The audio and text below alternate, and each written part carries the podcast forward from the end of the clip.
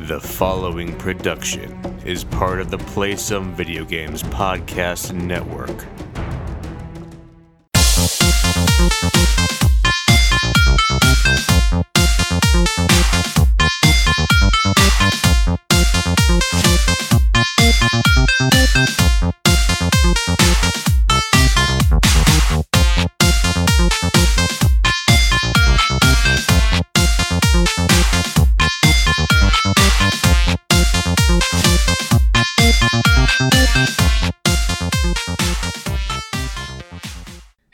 Everyone, and welcome to this week's episode of PSVG Prime, the flagship show of the PSVG Podcast Network and the only gaming podcast iller than the core coronavirus.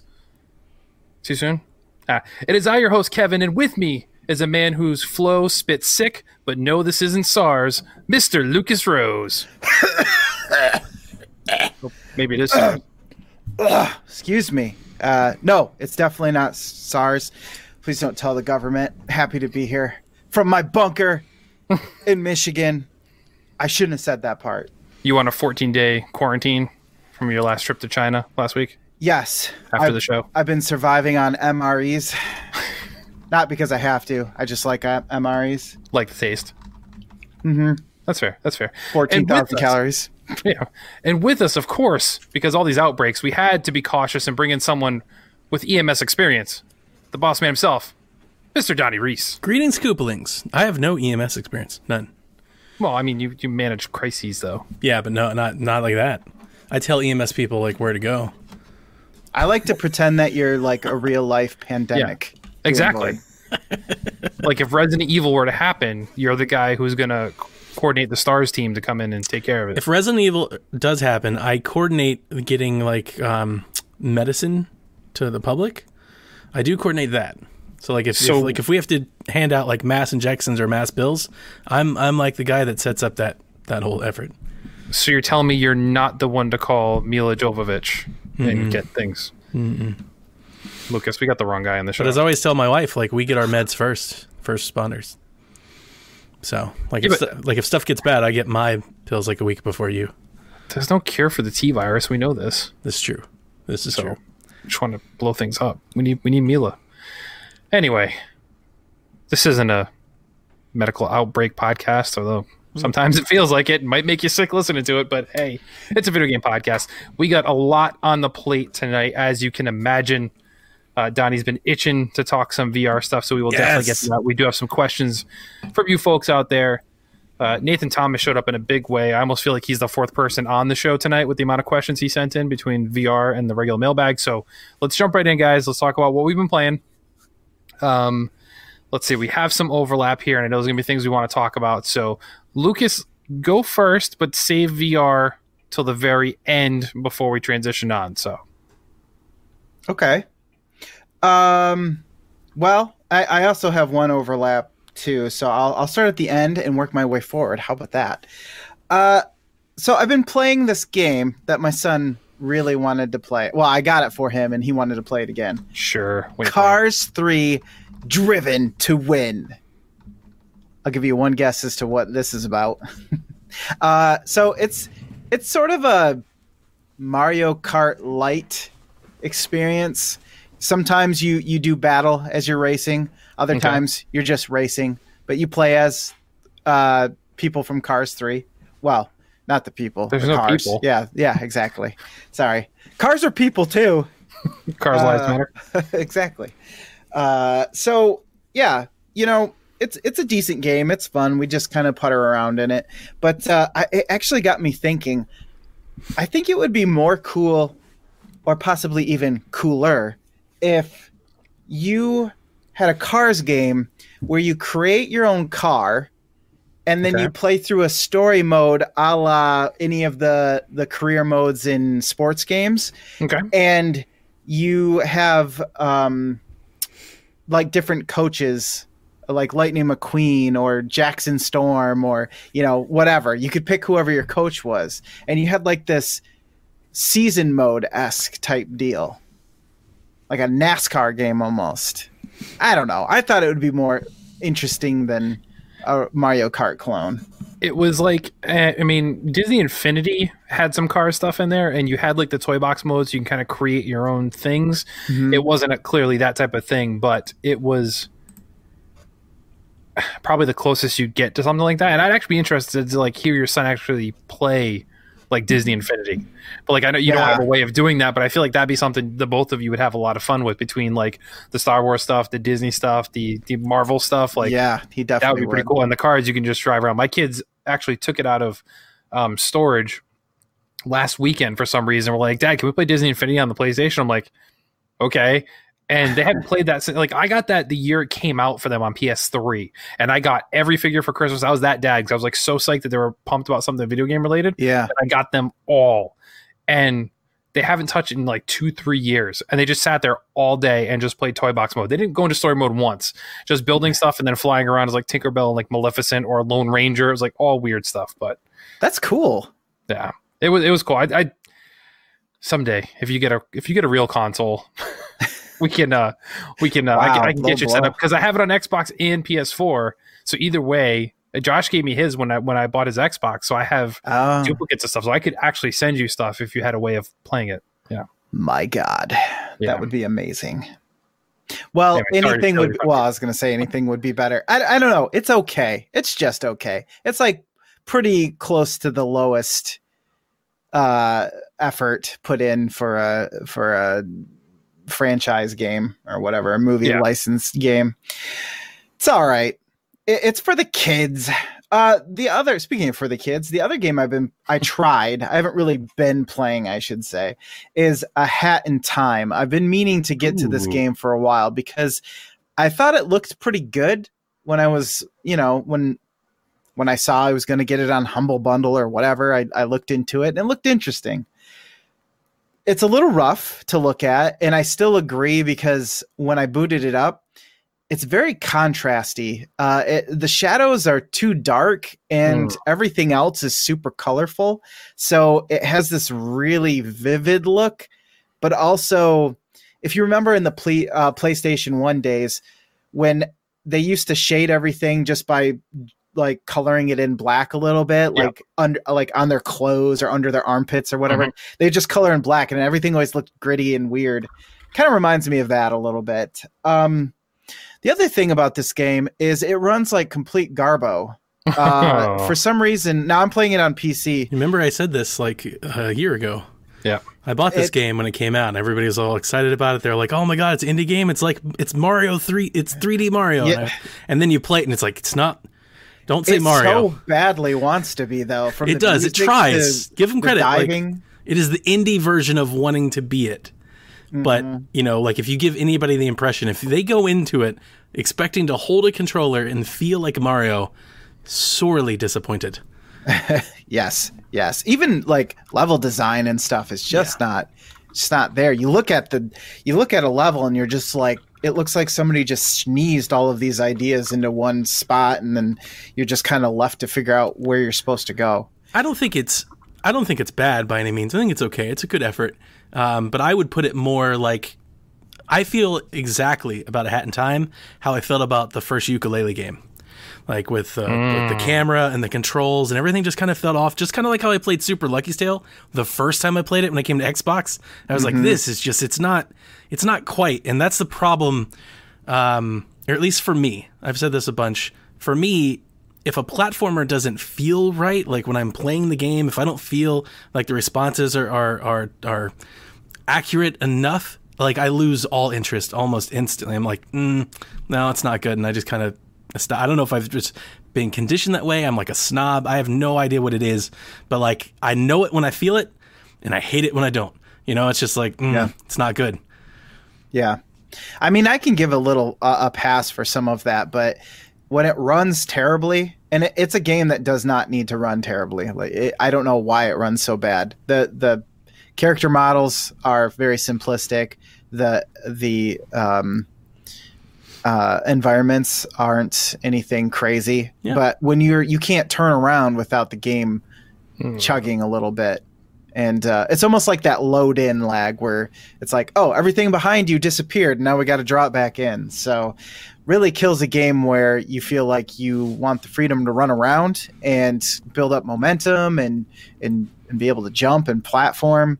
But uh, it just doesn't work in this game very much. And I played it for a good hour or so and just wasn't feeling it. So I was I was actually kind of bummed because I thought it was going to be I think, you know a hidden gem or something. I think my Yeah. big takeaway was I was expecting. I really wanted to like love it. I wanted it to be great, and Mm-hmm. I, I just don't think it's great. I do think it's okay. I think it's good, and I think if you go in with right expectations, you'll you'll find some enjoyment. You'll you'll like a you'll like a little bit. Um, Mm-hmm. But to me, yeah, the camera and the controls that that was like the the ultimate kind of killer Yeah. for me. yeah, it's just not there. Maybe I'll come back to it another time when I'm not so, you know, looking for something else to play, I guess.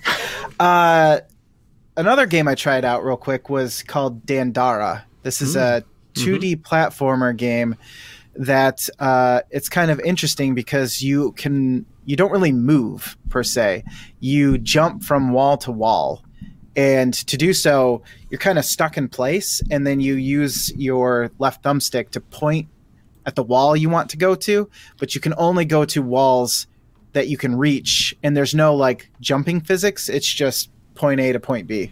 Hmm. Uh, it's not like you could ever miss a jump, really. Yeah. Um, but sometimes you know you got to time them. There's enemies that walk along the. It's basically ceilings and floors and walls since it's 2D. Looks like a Metroidvania game. There's a lot of um, navigation to be had, and it's uh, uh, you know it's 2D sprite based and it looks really nice. Uh, it has kind of an artistic feel to it. Uh, there's a lot of poetry and not poetry, but uh, just a lot of lore and stuff. It's very uh, flowery and doesn't give you everything up front. You don't really know what's going on. Uh, you li- you start out the game in like the crib of creativity or the womb of whatever. I don't know. you know, so it's one of those games. And uh, but it, it it interested me. Uh, it had some interesting com- mechanics, and uh, you couldn't like attack right away either. You had to charge up your your gun that you shoot, and there was some kind of puzzle platforming to do with that as well. And my biggest issue with it right now is I kind of feel like I'm just wandering around. I don't really know where to go, so I've just kind of been exploring. And sometimes that's fun, sometimes that's okay. Other times you feel like you chose the wrong direction to go into, and now you're just getting further and further away from whatever you're supposed to be doing, and uh, you might not be able to make it back or whatever, or even remember how to get back. So uh, yeah, it's it's very intriguing, and I I would recommend people give it a shot to see what it's like because it is. If you like those 2D sprite platforming esque puzzler games, then uh, it's not like anything I've really played before. Hmm. Um, it's got some interesting going things going on for it. And then lastly, uh, I'm playing a game that I see someone else here is playing as well. Uh, I'm playing it on Game Pass, PC Game Pass. Uh, a Plague Tale Innocence, Mhm. which I was pretty excited for. I actually was considering buying this game just because I've heard it's a very narrative driven game. And uh, basic, I'll just give my my thoughts on it really quick and then uh, go from there. But I the intro, wow, I'm not going to give anything away, but whew, that intro, man, you know, you kind of know what you're getting into just from that little uh, area of the game. You're like, okay, it's going to be one of these. All right, uh, you know, family, family first. Let's go. Let's go through some hardships, and also there's rats everywhere, so cool. That's fun. Um, basically, if I had to sum it up, it's a stealth walking game with or sneaking game with some uh Rats. sling with rats and some sling elements to it. you use a sling quite a bit. Uh, Like Billy Bob Thornton?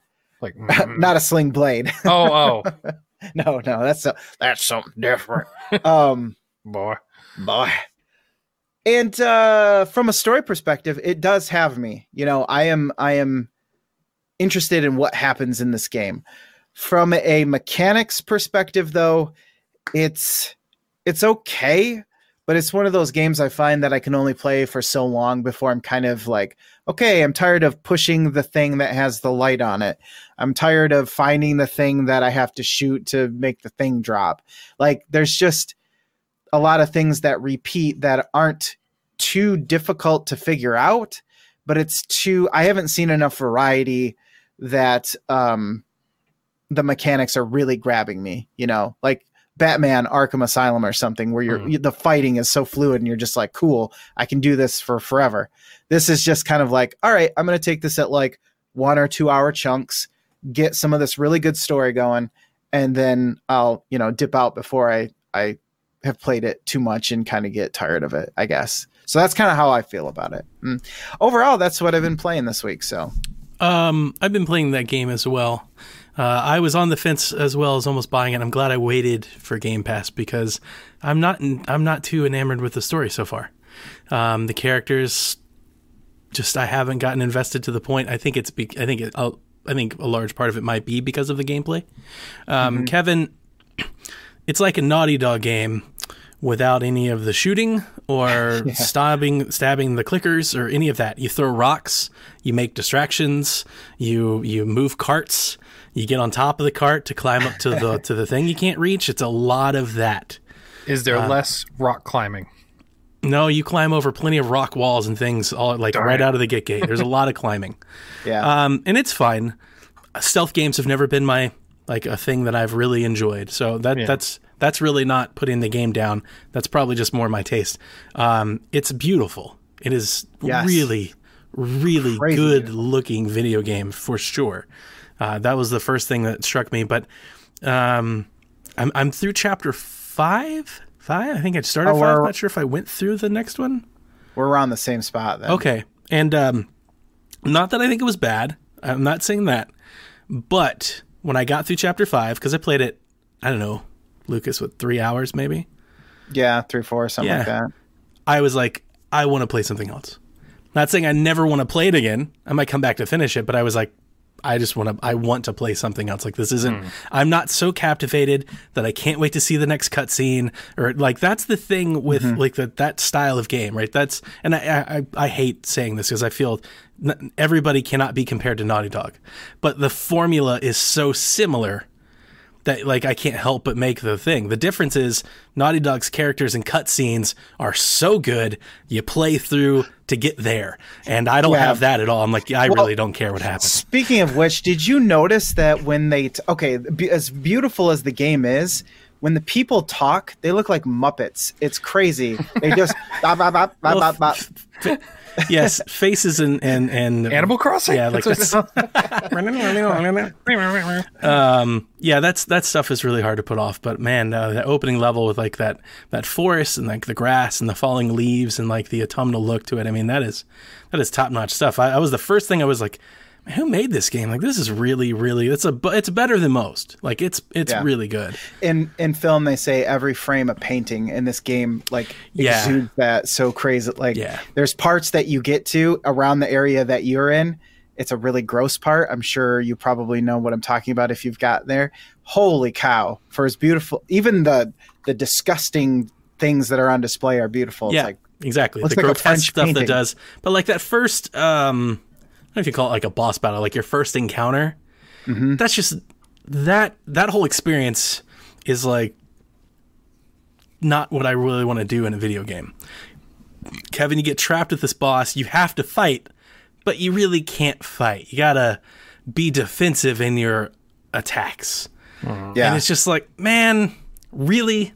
Can't I just like pick up something and hit this guy with it or something like that? You know, it's it's a game like that. It's it's and it's not meant to be an action game. It's not an action game. Yeah. You know, it's not Yeah. control. So I get it. It's just not like those types of games I don't play often. So it's really not for me. So I don't want to go too far and make it sound like I hate the game or anything like that. I think it's a very good game. I'm glad I waited for Game Pass because if I had bought this game, I probably would have traded it and I wouldn't have stayed around as long as I have. Hmm. So right. You're not allowed to hate games. That's my job. oh So speaking of which, we might as well get this out of the way. Dragon Ball Z Kakarot. No, I'm just kidding. I don't. I don't hate the game, but Donnie's gonna paint it like I do. Um, so we can talk about I that because we have that on both. I am taking so. out my issues with the way this game is reviewing on you because you just happen to be the only person I get a chance to do that to. Yes, absolutely.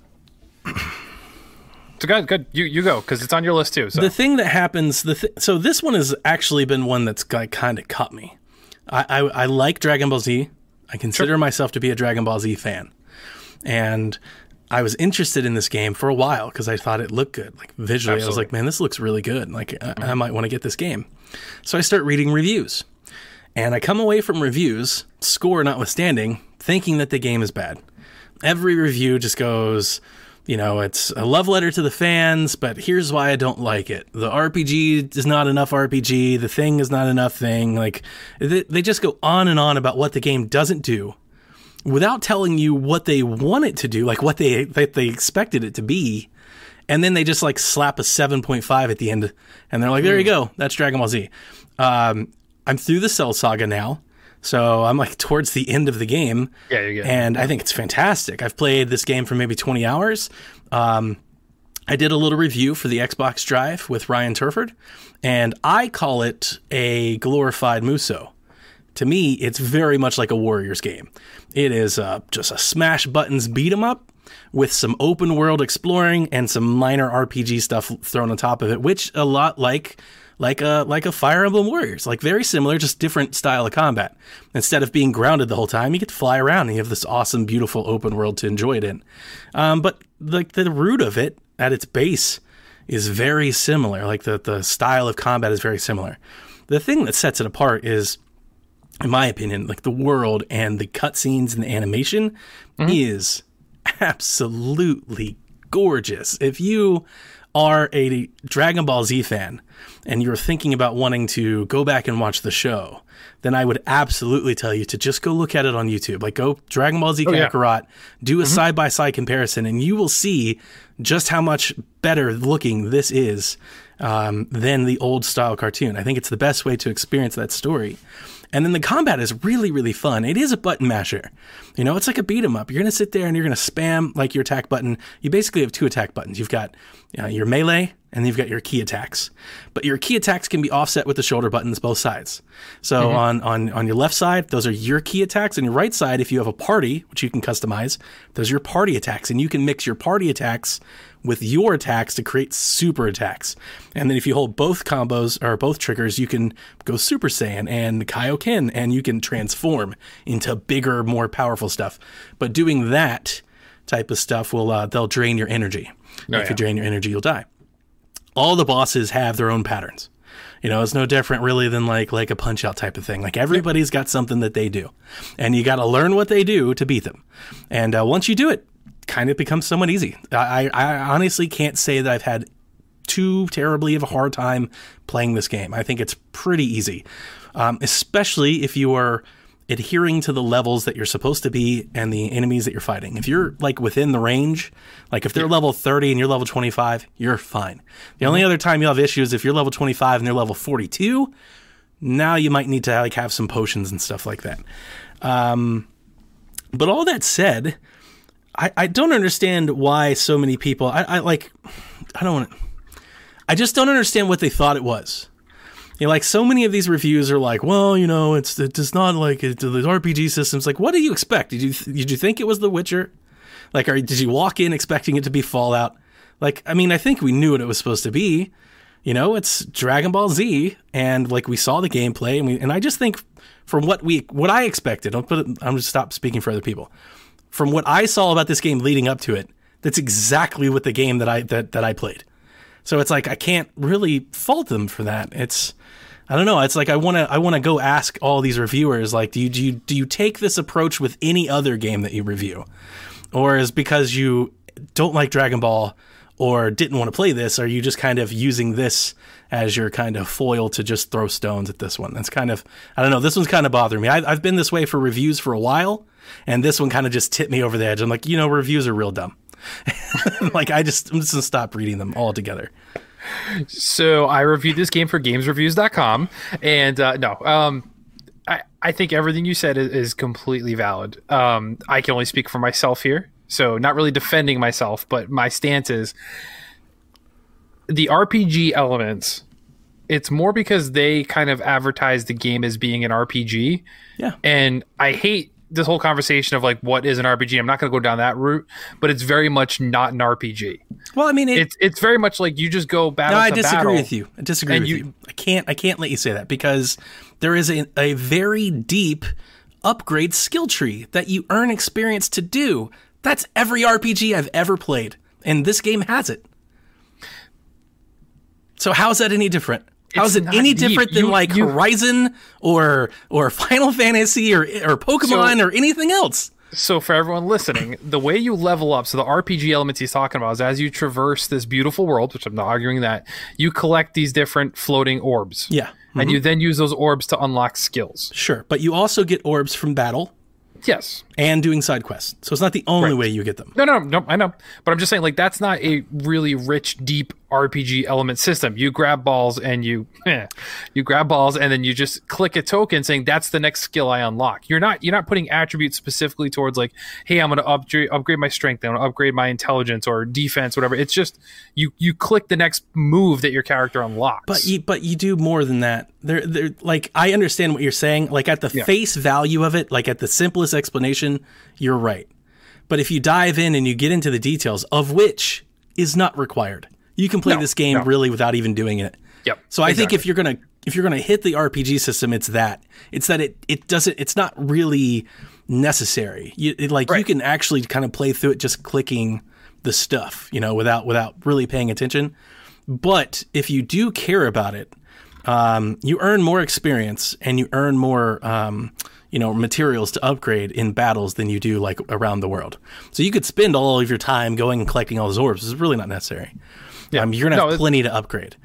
But even No, when you upgrade, your paths, like every character has their own chart Mm-hmm. and they go in separate paths. So you can unlock more HP or more attacks or all kinds of different stuff. Better buffs for experience or cooking. There's a whole cooking thing that goes into this. Like I just I get what you're saying, but it's there. Like if you were to compare it against anything else, like it's as there as any other game I've played. It's really, I mean, how is it different? It's that, like that's my. How is it different? How is it different from a different game? How does it It's- change? It's it's it's as much of an RPG in that description as Mega Man is. You you continue your battle, you get further in levels, you unlock new abilities.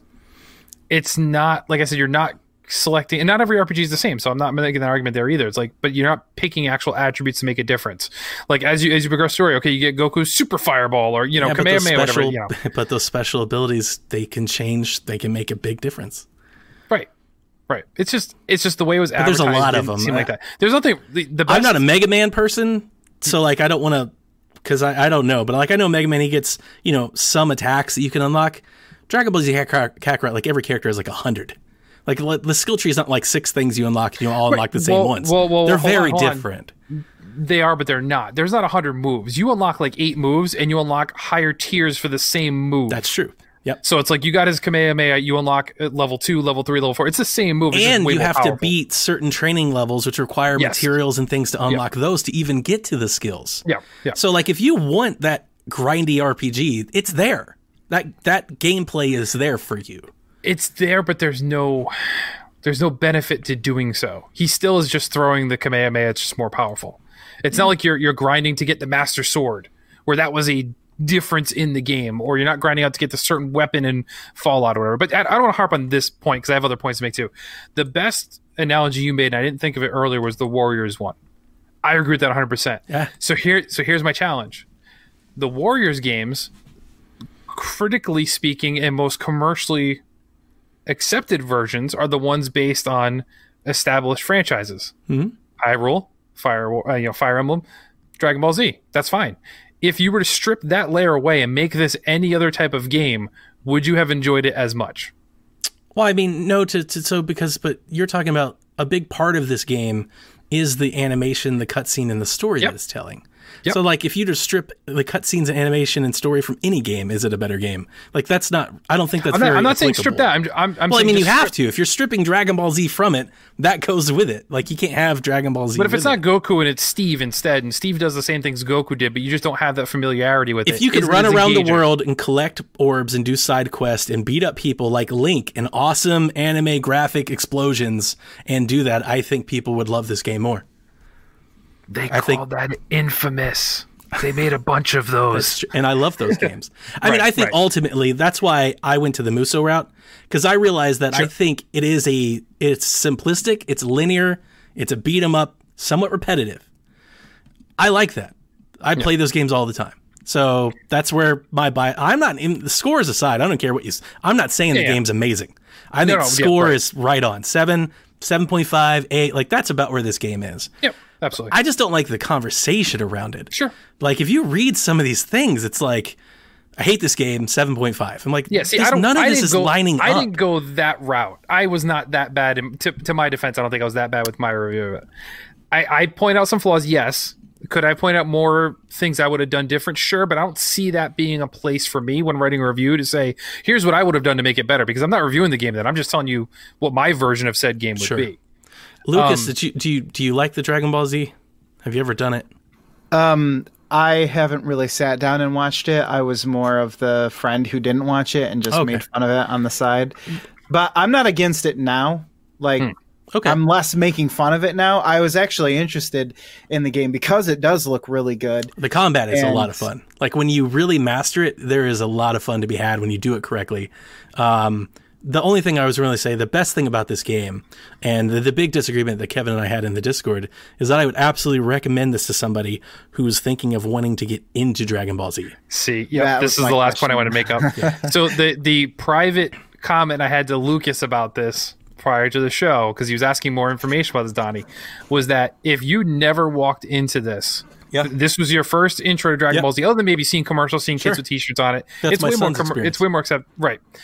It is the equivalent of saying I learned about Star Wars from Star Wars Lego. You get you get snippets of the story, you get the gist, but you're just thrown into it, not necessarily understanding everything that happened. I understand the point you're trying to make. I think the way that you're making it is overly dismissive of how good mm-hmm. the animation is and how better that is over the source material. There's nothing in a Lego Star Wars game that's better than watching Star Wars the movie. There I'm are the things beats, though. there The are things in. Dragon Ball Z Kakarot that relate to the story that are better Yes. than the source material. Like Oh, it's sure. better, it's improved.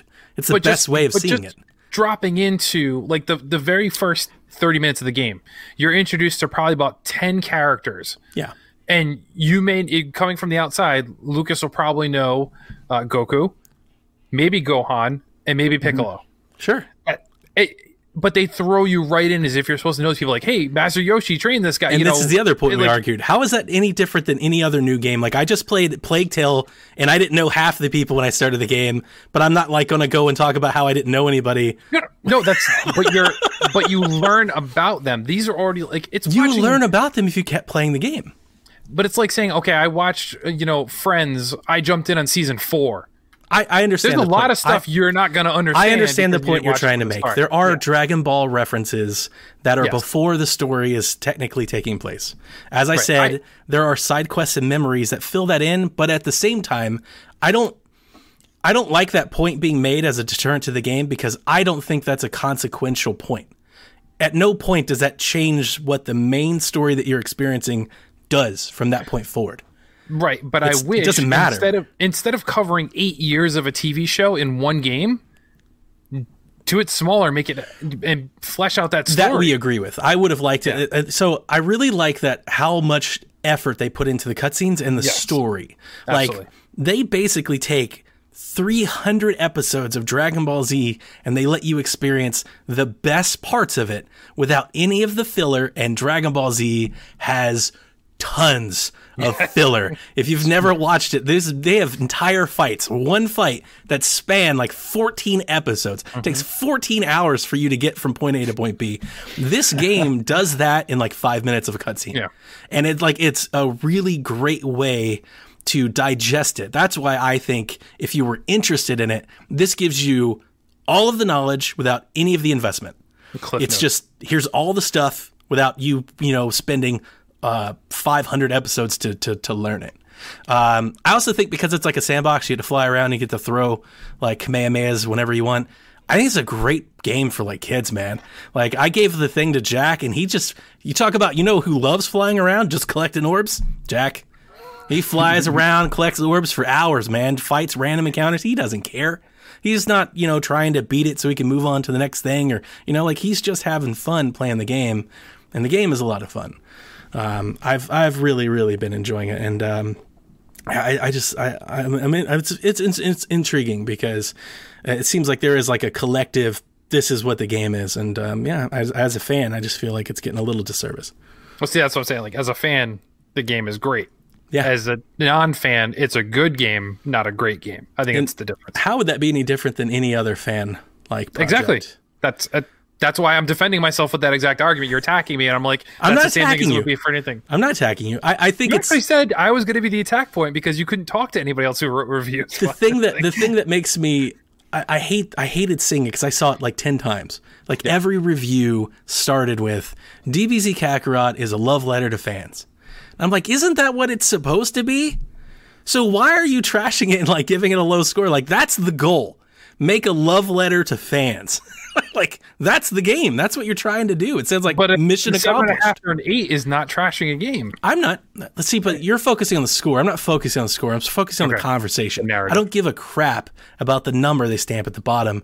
If you say how bad it is for 18 paragraphs and then you give it an eight, the eight is null and void. It doesn't matter Mm. because you didn't say why you liked it. But who actually reads them? They just jump to the score. You just kind of glance over, like you know, it's Right. it's just it's. I feel like reviews are just criticism. It's just how many things can we say critically about a game, and I don't feel like enough reviews are giving games credit for the things that they do well. You know, it's like, well, it's a good looking game. It's a great looking game. Like, give it credit for like the things it does well. You know, like It's a great looking game because it looks just like the cartoon. It looks better It's- than the cartoon. it's not it like a hyper- better than the cartoon. But if you put it up against Side by side comparisons. Last of Us or something like no, no. To the cartoon, yes, it's a great looking cartoon. It's not a great looking game overall, in the sense of like you compare it to a, you know, Last of Us, uh, you know, uh, um, Well, so would- Zero Dawn, even like that. So that would be an opinion that you're games. making based off of your your um you know like your desire for photorealism. I would gladly take a beautiful looking cartoon if done well. Like that's that is still very that's as good as any But realistic that's graphics. that easier. That's easier to replicate. I mean, is it? that- that's my We have a point, lot of games like Control and Last of Us. We don't have a lot of cell shaded open worlds. Like, is it easier because it doesn't seem like a lot of people are doing it? I just think people don't necessarily want it as much. Hmm. Man, I don't know. that We'll see. Ubisoft Like, is doing a- that one. As a huge Wind Waker fan, that really hurts. Well, you know my stance on Wind Waker. Anyway, moving on. Let, let's let's keep it flowing here. Um, the only other thing I'm playing right now is Horizon Zero Dawn, as I alluded to um, by mentioning it earlier, and I, I brought up in Discord too. Um, man, I really wish I didn't miss out on Days Gone and Horizon Zero Dawn earlier. Um, Horizon Zero Dawn is a great game, Yeah. an amazing story, beautiful combat system, the world I love with the the robotic dinosaurs and whatnot.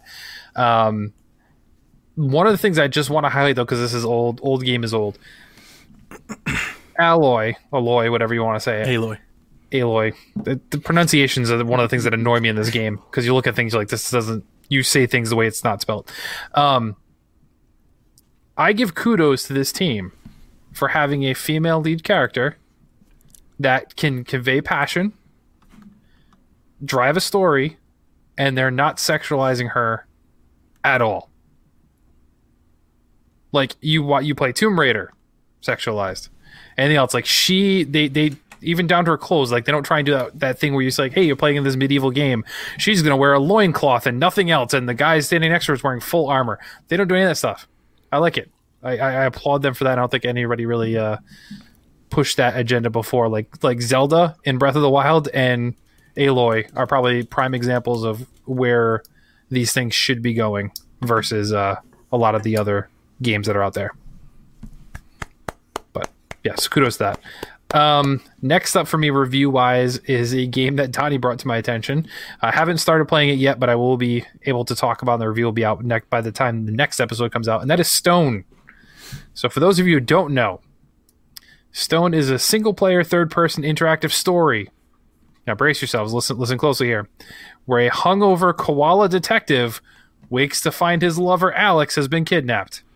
Walk, talk, drink, dance, smoke, watch, sauna, trip, and find Alex. It's described as a, s- an Aussie stoner hip hop noir story game. Can't wait to play it. I know, me either. I'm like, this is fantastic, just by description alone. So that'll be the next review, and I'll be able to talk about I'm- that next week. kind of on the opposite side of that. I'm just kind of like uh, because that's fine as long as it doesn't take over the entire like oh wouldn't it be funny if there was a koala who got stoned all the time i worry that it's going to be for No, I'm here for it. Like a I'm dude, where, dude, dude, where's my car type game? yeah instead of um I'm Big thinking like Lebowski, you I'm know. thinking like Lebowski. if it's that that's It looks more like that just It by does, the trailers. It looks yeah. more chill than than you know The- Lebowski uh, koala Apple game. Express or something. Yeah, as long as it's uh you know a little The bit deeper Kowalski. than than a koala smoking out of a giant bong or whatever the I mean, I'll take that too. I'm, you know what? I'm I'm here for that too. Either way. You know what? Um, RPG systems are a little light. Seven point five. yep, yep. But he made a bong out of a watermelon. Um, Nine It's gotta point be seven. craft- There's got to be crafting. That'll get a 10. exactly. Um, the only other thing of note that I'll be able to talk about more next week, uh, I did trade in a bunch of stuff. I kind I kind of had a Donnie itch sensation there where I'm like, I have all this stuff. I'm not playing this. I'm not going to touch this again. Why am I holding on to it? It still has value. Let's trade it in. So I traded in a bunch of stuff. Got my copy of uh, Animal Crossing New Leaf, uh, New Leaf, New Horizons. Um, Did you get the. Tom Nook thing that goes on your phone? no. I did. I just did the Amazon one. I just did the Amazon thing. Um, so I pre that because I traded into Amazon because they actually giving me more credit than GameStop would have. Sure. Yeah. that- Um, that's so I, so. I did that way. They're just giving you the regular game. So I'm, I did that. So that's covered when that drops. Um, but I did get, and it will be here tomorrow. Ring Fit Adventure, so I can join Oh, yeah. Brother Lucas The Brotherhood of the Ring. Ring Fat Adventure, so we can pop Booty them poppin'. booties, Yes. booty popping adventures. Um, so I I'll be able did to some wide squats today, man. I unlocked some wide squats, and boy, I felt good. I mean, you literally are popping that booty. Are you Use going to be able to do like the the the splits like um I will uh, never Van be able Damme? to do the splits. splits? I can't even like touch my toes without bending my knees. Me So either. Me either. Maybe someday we'll get there. someday. Um, so I have that, and um, yeah, so that'll be what I'll be talking about upcoming. Will be Stone and Ring Fit Adventure for next week. I'm sure. oh sure. boy. But uh, Donnie, what else you got going on? Oh man, I don't have the thing open. What did I type in there? Uh, Life is Strange, which nobody cares about. But then you went back to Far Cry Five. I care. Oh man, No, I. I went back to Far Cry Five after playing a Plague Tale for three hours, and I was like, I just I need to play Far Cry. And Kevin, I played the opening mission and like Semi and I was like, I'm so happy. Like I played it just for like the opening first mission. I was like, this game is so good. I'm so happy. I decided to come back and play it. I almost Um, bought that too. playing a different character. Um, playing the male character this time. Played the female character the first time. Oh, okay. So um, we'll see how that changes Characters. things and all that. But uh, I'm trying to play like differently. So like instead of like oh I've got to take down the Seed family, like now I'm gonna try to like give in to their temptation a bit and see what happens in the cutscenes. Ooh, Um, okay. Totally did the the spoiler ending where I didn't arrest him. I just sat Yes. there for a goof Yeah, I for saw you like did five that. minutes, and then they finally like the game just ends. It's like you did it, you left, you win, and I was like, this is crazy. It's so funny. Um, but yeah, man, very. I'm gonna play it after this. I'm gonna play it tomorrow. Like I'm, I'm really excited to be playing that game again. Uh, but Lucas, the reason that we're here, Yeah. the reason anybody's listening to the show is that we Is are here me to and Lucas talk about, Dragon Ball Z. virtual Oh. reality. Yes. Lucas, we are Oculus Bros. We've done it. I've joined that your, like your, Eskimo your- yeah, it is. I've joined your your clan in the PSVG Discord. We've taken over PC Master Race. It bows Yeah. to the VR brethren. It's true. Man, um, I know we've got some questions, Kevin. So you work them in wherever you want. I've been playing all the VR things. I'm going to talk about a couple of those games, I'm proud of you for that, by the way. and then I'll let you kind of steer the conversation. Um, I just want to catch everybody up. I bought an Oculus Rift. The money that I was setting aside for the No, no, you didn't inevitable- buy a Rift. You I'm bought- sorry. Quest. I bought a Quest. The money that I was setting aside for what I think is the inevitable Tlu 2 PS4 Pro, I just gave to the, the Oculus Quest. Like in a moment of impulsivity, I won't be getting a Pro. I'm just going to be playing The Last of Us 2 on my standard PlayStation 4. And um, I'm really, really excited. I, I like VR a lot. I wanted to say this first. My opinions on I'm going to say things like about PlayStation VR and it's to sound like it might sound bad and it's not meant to be that way. PlayStation VR is the reason why I got interested in VR. Like they are the reason. So hats off, kudos to PlayStation, you know, because like when they started doing it, I wasn't even interested in any of this. You know, it wasn't until I started seeing Beat Saber and like rhythm games, games I you know, like I love Rock Band and and Lumines. I'm like, oh, that that stuff speaks to me. And I got Beat Saber on PlayStation VR, and I was like, I love this game. And I started looking at YouTube and all the people that play Beat Saber on PC and they customize it and they've got new songs. And I was like, that's the Beat Saber experience that I want to be playing. There is, or at least for me, I think like any Wii owner will understand exactly what I'm trying to say right now. Like the moment that I got PlayStation VR, there was that this is really cool and playing in VR, but there was also like that instant, yeah, but this is probably not as good as it could be. You know, like you you just feel like you're kind of playing like, you know, it's entry level. You know, it's like, man, I bet this is really, really cool, like with HD graphics and Yeah. if we were cordless and we didn't have all these things and all that type of stuff. You know, like there was a part of me that always felt that way. So when I got the Quest, I got to tell you, man, I was blown away to cut the cord, to put that headset on, to play Beat Saber with no cord in the room and still be like beat uh, Oculus Quest can beam to Chromecast natively Yeah, that's really cool. you just go stream and it shows up on the TV. So it's not like an isolated experience. You can still play with everyone else in the room, which is the, the that's how we mainly play VR. Is we pull out the VR and we play as a family. It's like the one of the last hurrahs that me and the kids still play games together. Is we trade the VR unit um, because my daughter loves VR. She always has PlayStation to now. She plays it. So I'm really, really excited that I got it. I think I was like after the trade and everything, I think I was Oculus for like a hundred bucks, and I sold my PlayStation VR for more than that. So it was just basically a straight trade. I traded a PS4 and uh, you know VR for the Oculus. Um, and since then, I've been buying games, um, basically trying to replace my um, PlayStation VR library. So, Lucas, I wrote down the games that I've bought on my Oculus Quest, and I'll let you ask me which one you want to talk about first. Okay. Um, Tea Time Golf, Beat Saber, 2MD Virtual Reality Football, Drop Dead Dual Strike, Pistol Whip, and The Walking Dead Saints and Sinners. Oh, man. I mean, I gotta say, I'm surprised at the sports games on there. So I want to know how this football game. Have you not played it? No, I don't even know what it is. I played this game on PlayStation VR. I bought it when it was on sale for like eight bucks. It is a football game where you play as the quarterback. quarterback. Okay. You stand there in a stadium and you can see all the players on the field. You can go to a dry erase board. You can draw your own routes. You can set up your own plays.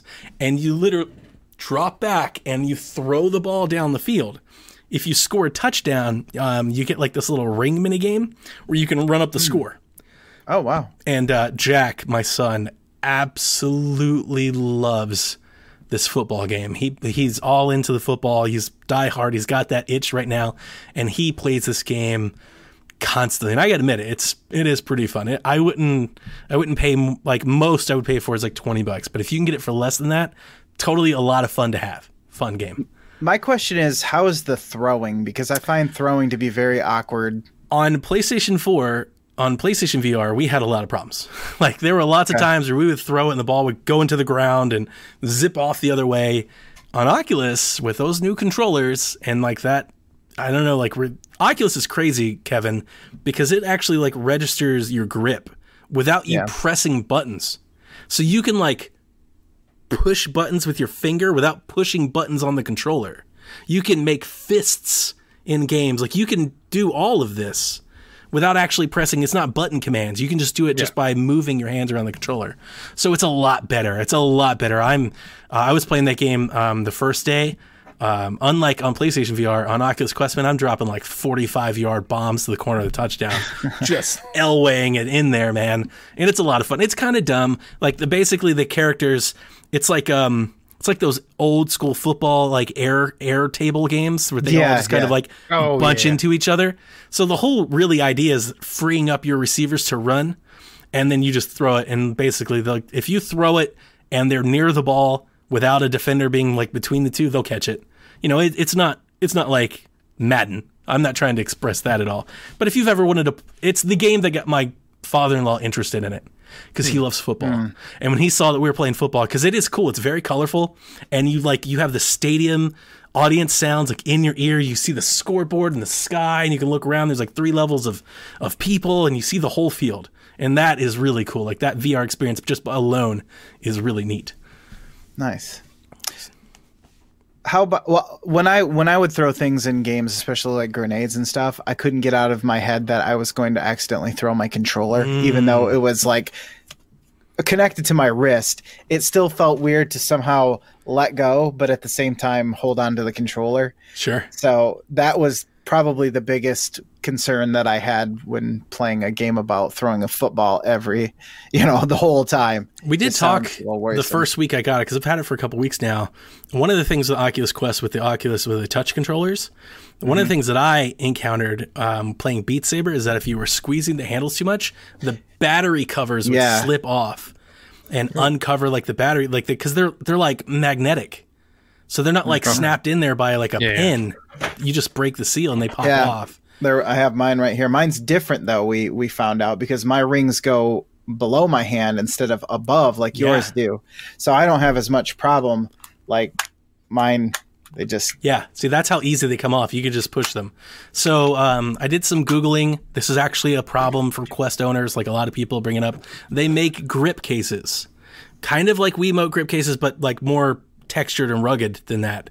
And I just, I bought those and they're like 15 bucks and I slid them in there. Problem solved. Put the wrist strap on, good to go. Never had an issue since. So um, yeah, that's a lot of fun. nice.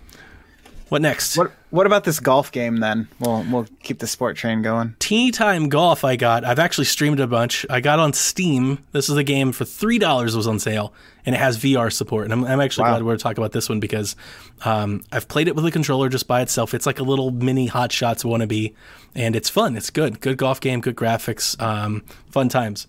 I played it in VR. Now, with the Oculus Quest, you can plug it into your PC through the link, the Oculus Link, which is ba- just the USB C cable that can do power. That's all that means. Um, so I bought the cable off Amazon for 15 bucks. Smart man. And I played Steam VR. So you can play Steam VR through the Oculus Quest. You're not just restricted to just playing on Quest. It's plug and play. You just plug it in, start the game, start Steam VR, put the headset on, and it pops up in the headset. Like so, that's good. It's easy. Um, the controls don't seem to work in Steam VR as well as like Oculus native support. So like trying to recenter the camera, like I'm holding down the Oculus menu button to recenter the camera, didn't work. Like I was trying to change my view, you know, like this way instead of looking this way, and I couldn't. And I even like restarted the game and like turned the headset this way and then started it again, and it still was facing the other way. And there's just nothing I could do about it. So uh, my time with Tea Time Golf, at least in a VR space, is I, I probably just want to buy it on Oculus. I'll probably want to buy it again on the Oculus Store, so it's just fully supported. It still seems like that Steam VR via Oculus is kind of like a beta. It's like something that they've made happen, but it's not really supported. I've also read that controls in games are not always because they're like using the Steam controllers versus the Oculus controller. Yeah. you know, so like it's just not it's not like real good right now, or Yeah, at least my had- experience through it wasn't great. I've had similar quirks. I mean, it's not definitely the most smooth transition. A lot of the time, the Oculus games just tend to work better than the Steam VR ones. Uh, what about Pistol Whip? Because I thought this was you brought this up when I talked about Super Hot VR. Super Hot VR is great, and I will be rebuying it. It is a lot of fun. Um, Kyle got me into Super Hot. Basically, was like it's like the Matrix, right? Because as you move, like everything else moves around you. Pistol Whip is like the Matrix meets Beat Saber. So you're like an auto runner. You start running down this corridor. It's all these crazy neon colors and stuff, Kev.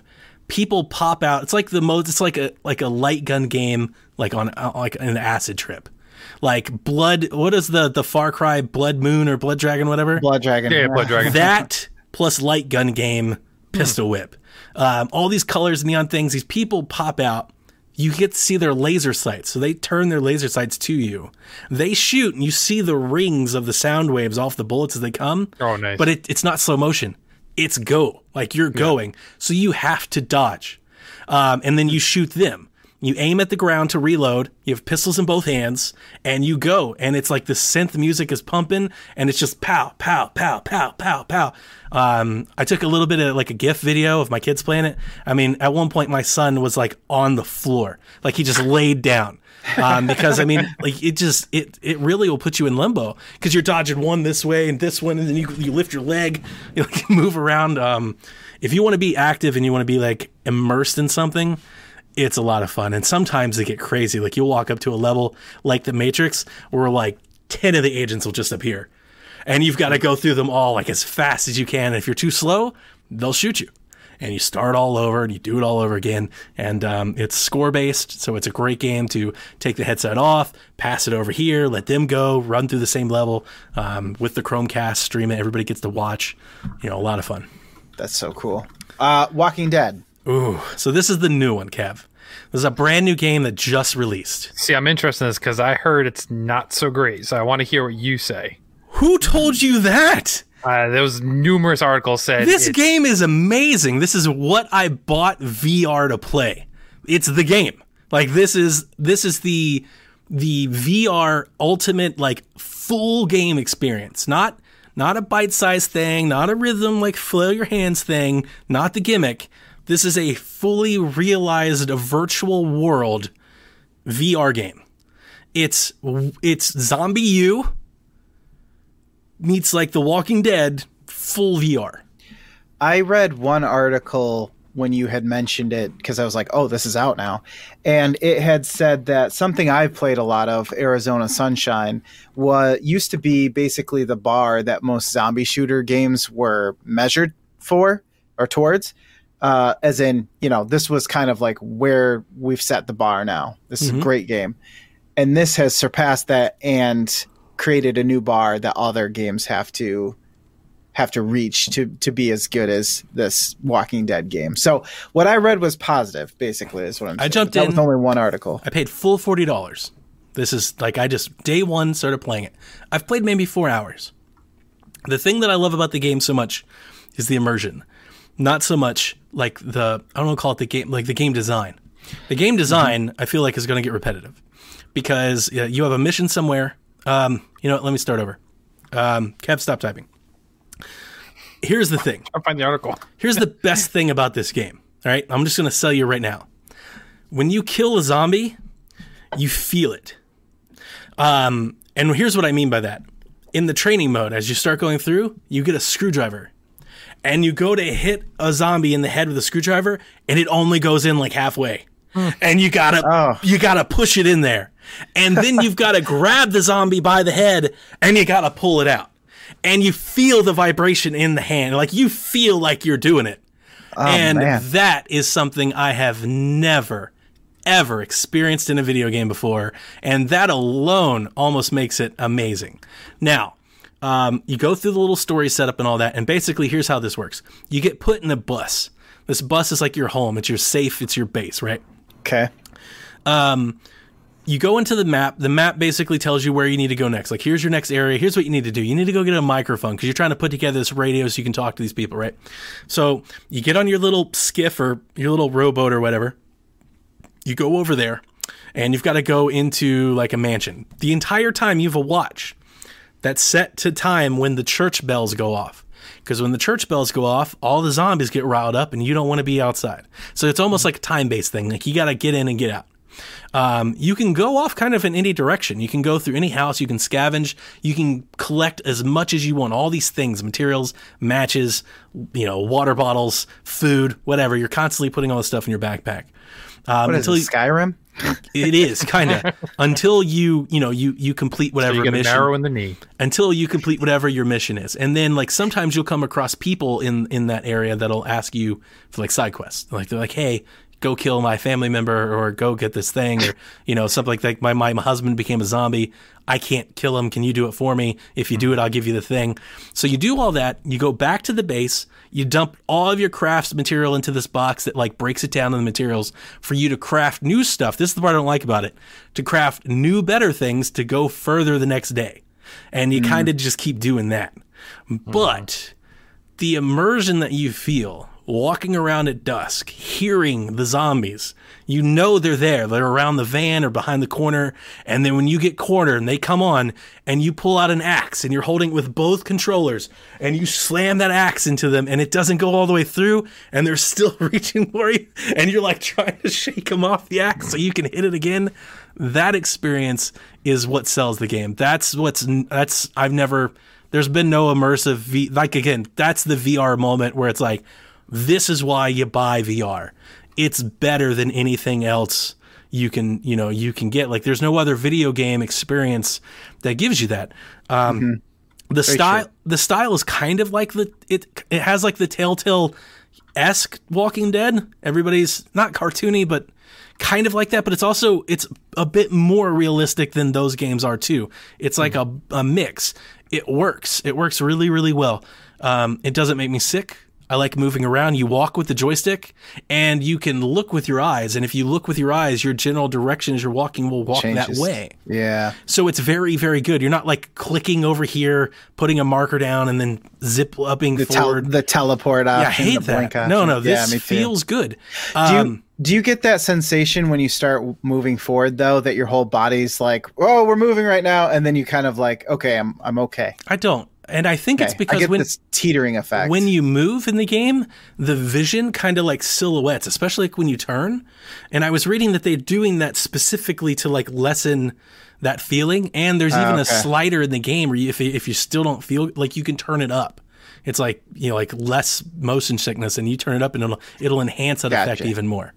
The really cool thing that I think about this game is that the entire like HUD is your body. So all of your weapons are in your backpack. And to grab your backpack, you take your controller, you reach it over your left shoulder, you pull the trigger, and you literally pull your backpack out and you grab things out of it. yeah. Then you can strap them to both holsters on your right and left hip. You have a flashlight on your left on your uh, left shoulder, so you can grab your flashlight. You can turn it on. You can still put it on your shoulder. You can clip it to your shirt, and it'll stay on. And then on your right shoulder, you have like a, a journal in your pocket. You pull out the journal, and it shows you your map. It shows you your mission. It shows you what you're supposed to do. You can look at letters that you find and stuff like that. And it's like you're flipping through a notebook. And that's happening like ZombiU in real time as you're sitting out there, totally like able to be killed. Um, so it has that intensity too. And um, the world looks decayed and decrepit and detailed. Lots of stuff left over, like, you know, children's toys and things, you know, like all kinds of overgrowth and pipes bursting and things like that. That's in there. It's not like some bland, generic world. Like, it's, it's all there. It's fully realized. Now, who takes off their backpack by going like this? Get over his arms. You gotta, you gotta take one arm at a time. Like, reality, my ass. Um, so you, you mentioned the sickness thing a little bit. So we did a question here from Brian. Um, he wants to know how long can you play at a time and not get the headaches, nausea, so on and so forth, or do you not experience these problems? I have experienced those problems before. Um, when I was playing on PlayStation VR, I was really excited to play like Paranormal Activity or something like that, and I that game made me almost sick to my stomach. Like within 15 minutes, I was like, I can't do this. I traded in the next day. Um, I haven't had that experience with Oculus yet. With any of the games that I've been playing, any of these games, none of them have made me feel that way. I think it's honestly, I it's it's hard to explain why this might be the case, but I think if you've ever played PlayStation VR, I think you'll understand it. It's crazy how freeing it is to know that you don't have a cord that you're tethered to anything. Because when you have a cord, you're almost hesitant to move because you don't know where the cord is and you don't know where you are. So even though you like you can move, you're not like really gonna move. When you have no cord, now with the Oculus, I'm moving everywhere. Like we clear the room. Uh, Kevin, the other thing I didn't tell Donnie's in the yard. I didn't tell you about this, but. I think you'll think it's really cool. When you play Oculus, um, you take the controller, you draw a safe space on the ground. So, like when you play the game, it boots up and you see your surroundings, like this matrixy grid of your surroundings, and you basically draw your boundary. And you go, "Here's my safe space. I'm going to play in this circle." Kevin, here's the cool thing: it remembers the circles you draw in all the rooms of the house. So like if you oh, draw wow. in the living room and you draw one in the basement and you go back to the living room and you turn it on, it's like, here's your guardian. Do you want to change it? You're like, no, this is exactly the, the hmm. space I left the other day. And you can go from like room to room and it, it'll remember, it recognizes where you are. It recognizes where the floor is and it sets your height. based on like how you set in and all that. Like it's it's Oculus is really blowing me away. It's Big brother. it's next level stuff, man. It's it's Skynet's really really good. It's just man, it's it's better. Like it's just I, I don't I don't want to say bad things about PlayStation VR, but like these experiences are not very comparable. Like it is Well, no, so it's and that's the thing. much better. PSVR has been pretty much established as, hey, this is a great entry point for VR. Yeah, it is. You've now escalated from you tried it out and you're like, okay, I like certain things that happen. Now I want to get the real deal, and I now want you're into that world, right? Where Lucas was like, Psh, I know greatness. I'm jumping right into it. yeah, I've been alone for three years in this in this space, so yeah, I don't know about that, but I uh, I actually experienced coming from specifically just the PC side, where you really have to worry about whether or not your PC can run this or not. Mhm. Uh, I played Project Cars for the first time, and I'm always excited about a game where you sit in a cockpit because they seem to. Man, that sounds really bad. Uh, they seem to. I was thinking that I was like, man, PSVG Prime. they uh they seem to really sell the the feeling of depth and everything because you you know you have this it feels like you're sitting in a car or a, a jet fighter or mech or whatever um so i was excited to play project uh i almost said project gotham racing Gotham Racing, me too. I love playing that one in VR. yeah, Project Cars. And uh, here's the problem: I didn't know what to set it to, so I just kind of left it where I normally would have Mhm. outside of VR, and it ran at like 30 frames per second, but I didn't realize it because I was in VR, and I played it for about five minutes. And they recommend you get about 90 frames per second, uh, 75 depending on what you're playing. And suddenly, I just I'd never had motion sickness before in my life, really. And all of a sudden this just awful like green feeling you know in cartoons when somebody's face turns Yeah, green yeah, and you're just yeah. like oh. I felt like that and it lasted for like 15 minutes. It was horrible. Um and that's when i realized oh i really have to be serious about what these games are running at i can't just go like eh, i'll just set it to maximum settings Yeah. and then deal with it later uh, no it really does make a difference even from somebody who doesn't get car sickness or headaches really or anything like that other than that i pretty much can go however long i feel like going in vr i haven't ever really timed myself When I played felt like Saints and Sinners the first out. time, I played for about three or four hours straight. yeah if it's working it shouldn't be a problem, a problem. unless you're very very And and Uh, f- so for anybody problem with that. listening, that. game doesn't run on the Quest standalone. That's a Rift game uh, that Mm-hmm. I'm playing through my PC. So that's a big part of why I got the Oculus is I have this new PC, so I can plug it in and run it. I've had no problems running any VR games through through the through the Rift, but I've got a pretty beefy PC now. So another thing for folks to consider, besides you know potential headaches, nausea, depending on the person, of course, is glasses. Now you both wear glasses. I know Lucas specifically goes out to try and get contacts when he wants to play VR, Yes, especially. yes. So Chalfie asks, "Is the Oculus glasses wearer friendly uh, overall?" So The Quest is your takes on that? The Quest comes with its own little comfort thing for people that wear glasses that basically set the screen just a little bit further from your eyes than normal.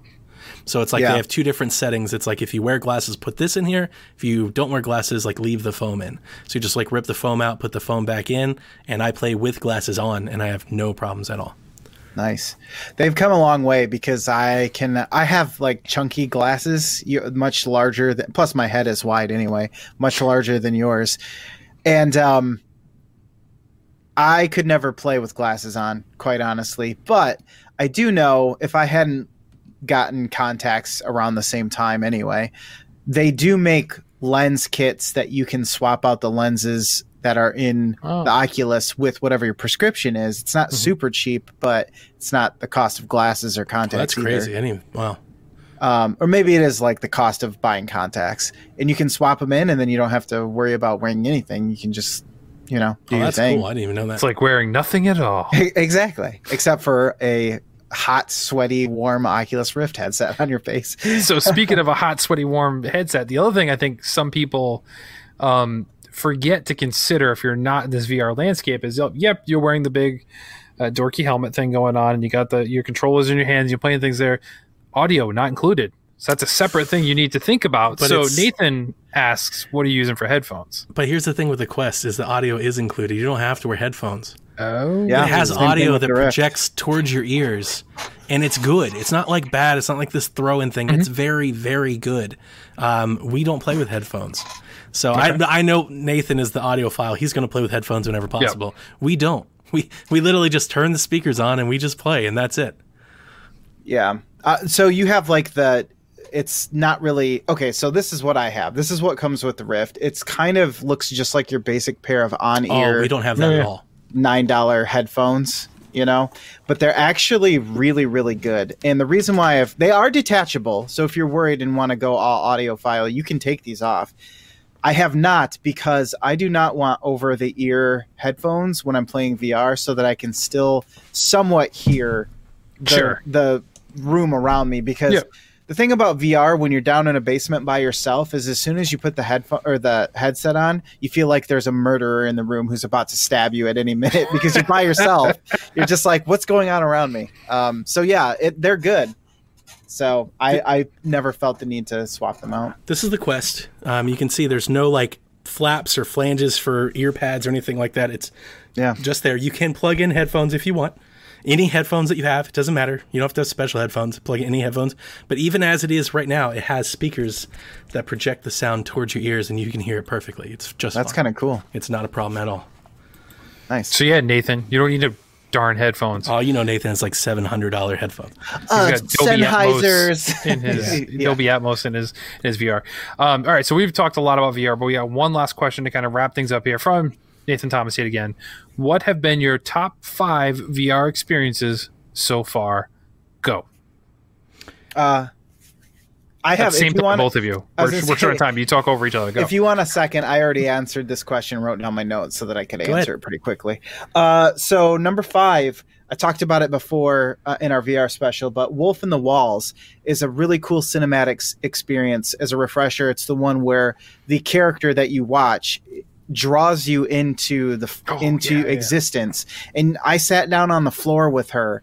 Um, I I helped her and her mom jar uh, jam basically like there's all these little things that you do and you you're her imaginary friend but you're also kind of real it's it's really interesting it's like a 20 minute experience or something like that very cool so a, a cool cinematic experience and there's a lot of other cinematic uh, movie-esque things that you can watch for free uh, a game called pickup league pickup league hockey is uh, a sports vr game obviously it's hockey that is pretty much dead right now as far as I can tell. But it's a good kind of like could I ever play um, NHL 2025 and have it be in VR? Could I play as the goalie in VR? Could I be a, a center in VR? And in this, you know, it's a little awkward, but you're you're skating, you're shooting the puck with with your actual uh, like you would in the Wii or anything like that. That you're moving, uh, your movements translate into the game. So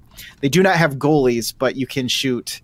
And I mean, if you're into hockey, that's really all you need, unless you're a Triple. Deke.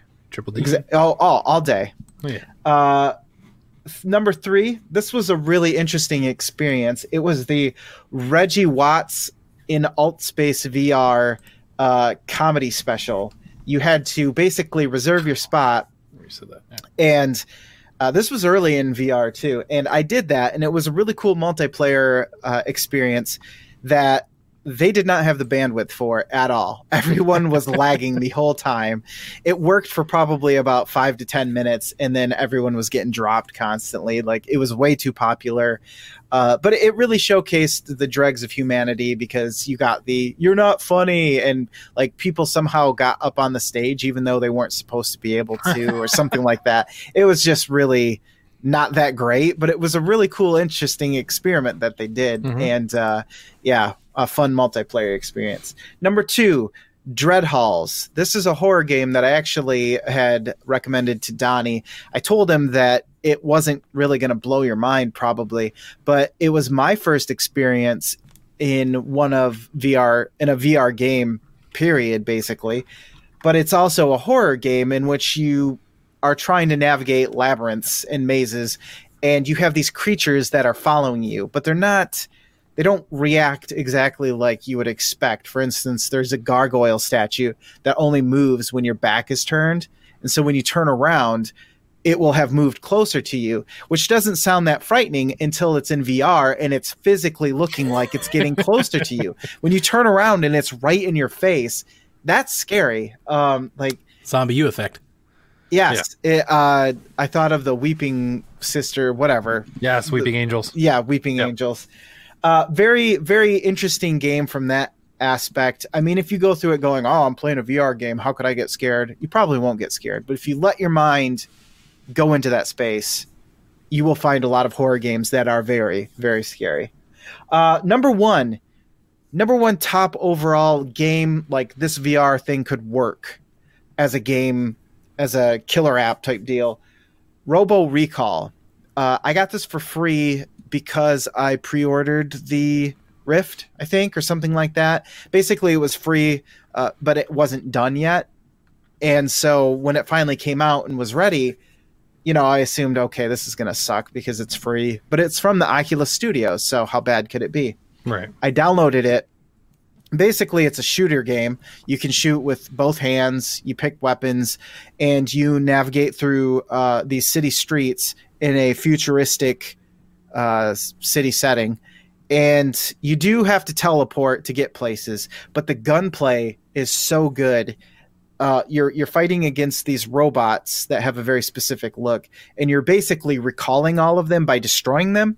And sometimes you have to pick them up and throw them into this portal. Uh, other times you just destroy them. But the way that you can destroy these things, it's not just a shooting game. You can use your fists. You can grab them and pull them apart. The way they Ooh. like jump up and get launched in the air when you shoot them with certain weapons and you can juggle them and and all sorts of things plus you're dodging bullets the whole time you're dodging getting shot by them uh, there's boss battles here and there Uh, it was really really awesome i got so engrossed in the game that i play in my basement and i have a shorter ceiling that's only about seven seven and a half feet and there's these flying enemies that are basically drones and I forgot that I can't really shoot upward. So I went to I like yeah, I basically punched the ceiling. I had I've done that to my ceiling fan. Yeah, oh gosh, that'd be way worse. But yeah, I smashed my fingers on the ceiling, and I'm like, oh wait, I can't, I can't shoot directly above me. Uh, but yes, that was one of the first uh, games where I was just like, this is an actual game. Like this is something that I could recommend to somebody, and they wouldn't, I wouldn't feel bad. Like, you know, it's not done, or it's done by like one person, so it kind of sucks. But you get Yeah, the yeah, feeling of blank, whatever. No, fully polished game, uh, really good. So. I didn't create a list beforehand, so I think my list would be just me saying a bunch of other things. So I'll just read off a few highlights. Um, for Nathan, 100% that Vader experience in Oculus is awesome. I want to do that. It's really good. And the reason that I think, uh, the reason that I know he's going to love it is it, it doesn't like retell you Star Wars. It kind of like ventures off and it's like, it's not, doesn't change the canon, but it's like a different angle. So from a story perspective, if you're a Star Wars fan, there's a lot to be desired. From a gameplay perspective, I think moving around in it's like weird. It does the teleporting thing, which I hate. Yeah. But when you have the moments where you're wielding lightsabers, boy, does it work. It works so good. There's this one moment, spoil a little bit, where you are basically fighting off droids back to back with Vader. Like he's covering this Oh, side cool. and you're covering this side, and the dudes are dropping in from all angles, and you've got to take them on. Dude, like that's VR. Like how better? And Kevin, you when you uh, you click the trigger, like you grab the, the the lightsaber, you click the trigger, and it goes. Zzz, Yep. and you're just like, oh, and it has the training game that you see in the movies. You have the Oh, training yeah, game. yeah. Little droid Yep. comes in, starts Little ball. shooting stuff, and he, it does that. Um, Jack loves that little training game, so 100% for him. Um, I really like Drop Dead Dual Strike. It's basically um, like House of the Dead VR. Basically, and that's kind of what it is, comic-y little thing. Um, I think it's really good. Uh, to date, I don't think I have played better things than Beat Saber, Pistol Whip, and Saints and Sinners. Like those, those games are are fantastic. I need to get Beat Saber. yeah, those Beat Saber. I, I've I have now bought Beat Saber and all DLC on PlayStation VR digitally. So like when I traded to Josh, Josh got none of that, and then bought it all again on Oculus. Like just happily, just give it all. Just and I probably will buy it on Steam so I can hack it through Steam VR and play it that way as well. Um, Beat Saber is the new rock band. It's my it's my favorite. Like we really love that to to be able to, to take the Oculus with us in a little pouch, no less. Not like a big thing. Yeah, no saw box, no console, anything like like, a that. headphones, like when you have over the ear head headphones and you have we can play Beat. Saber wherever. We can go to the cabin and play it. Like in- no internet required or anything like that's. It's worth it. Like it's so it's so really really good. Um, so those are great games. I want to ask you a question, um, both of you. I mean, I guess Kevin can answer in this too. Um, are there any current existing games, Lucas, that you would like to see in VR? Because I've got a couple. Ooh. Well, I mean, I told you about Resident Evil 7. That was supposed to be in VR. I can't believe, still yeah. I don't know what they're waiting for. It's unbelievable. Well, you know, the Resident Evil Eight is supposed to be all first person. That just screams VR. Yeah, yeah, that would be nice. Um, honestly, though, it is a little hard to play horror games all the time. It, it, it if you're the type of person who who like can only play a horror game for so long and has to set it down, it's even worse in VR.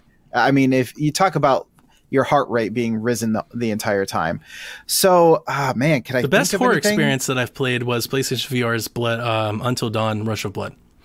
You're basic. It's basically a shooter. You're in a little roller coaster, and you're going through like this, you know, horrific carnival type thing, and horrific Okay. carnival type things pop out at you while you go through and shoot things. That's basically what it Nice. I mean, I think like a Gears of War or a Halo would really kind of work in this scenario. I don't know like what the game would be, but I think those almost um superhero esque like that world, those worlds, bombastic, That'd be a lot of war everywhere, just completely entranced by the entire environment. Yeah. I think probably Halo maybe a little bit more because it wouldn't have to be so brown and gray. I'm going to piggyback off of yours, and I'll see your Halo, and I will raise you one Link's crossbow training. Oh, yeah. Um, the two games that immediately come to mind is how much the fun it would be Switch. if I could play Call of Juarez in VR, like Oh, yeah. Gunslinger, or Kevin Fatal Frame in VR, being able to Oh, move that'd be messed up. 360 That's a heart and attack. stuff. That would be ideal. Yeah, the the ones that popped for me um, right away, I was actually saying like a Far Cry game in VR would be awesome because those worlds and like the bow and arrow mechanics or even the gunplay mechanics that could be fun.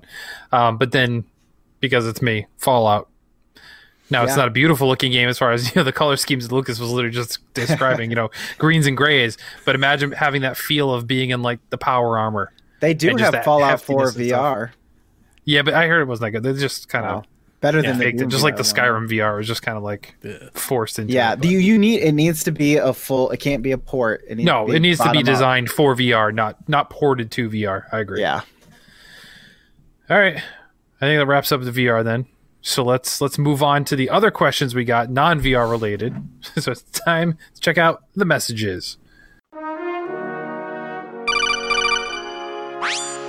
Message for you, sir. First one comes from Caro because I called them out. I picked three people again to call out this week and make them give us questions. Uh, first one was Caro.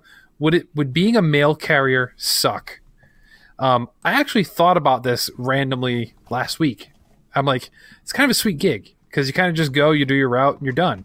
Mm-hmm. Like if it takes you all day, it takes you all day. If it takes you two hours, you get paid for the whole day. It's not like you report back to do something. So that's kind of cool. Weather sucks though Yeah. but you're just left alone. You can just do your own thing. So that's kind of good. I'm going to take it up a step notch higher and say being Caro's mail carrier would suck. Yeah, that, the that amount of packages from. Japan, if something's She's like or late, she's going to kill people. she's like, at the post office. She's like, "What happened? Where were you today?" Um, I'm still in the chat.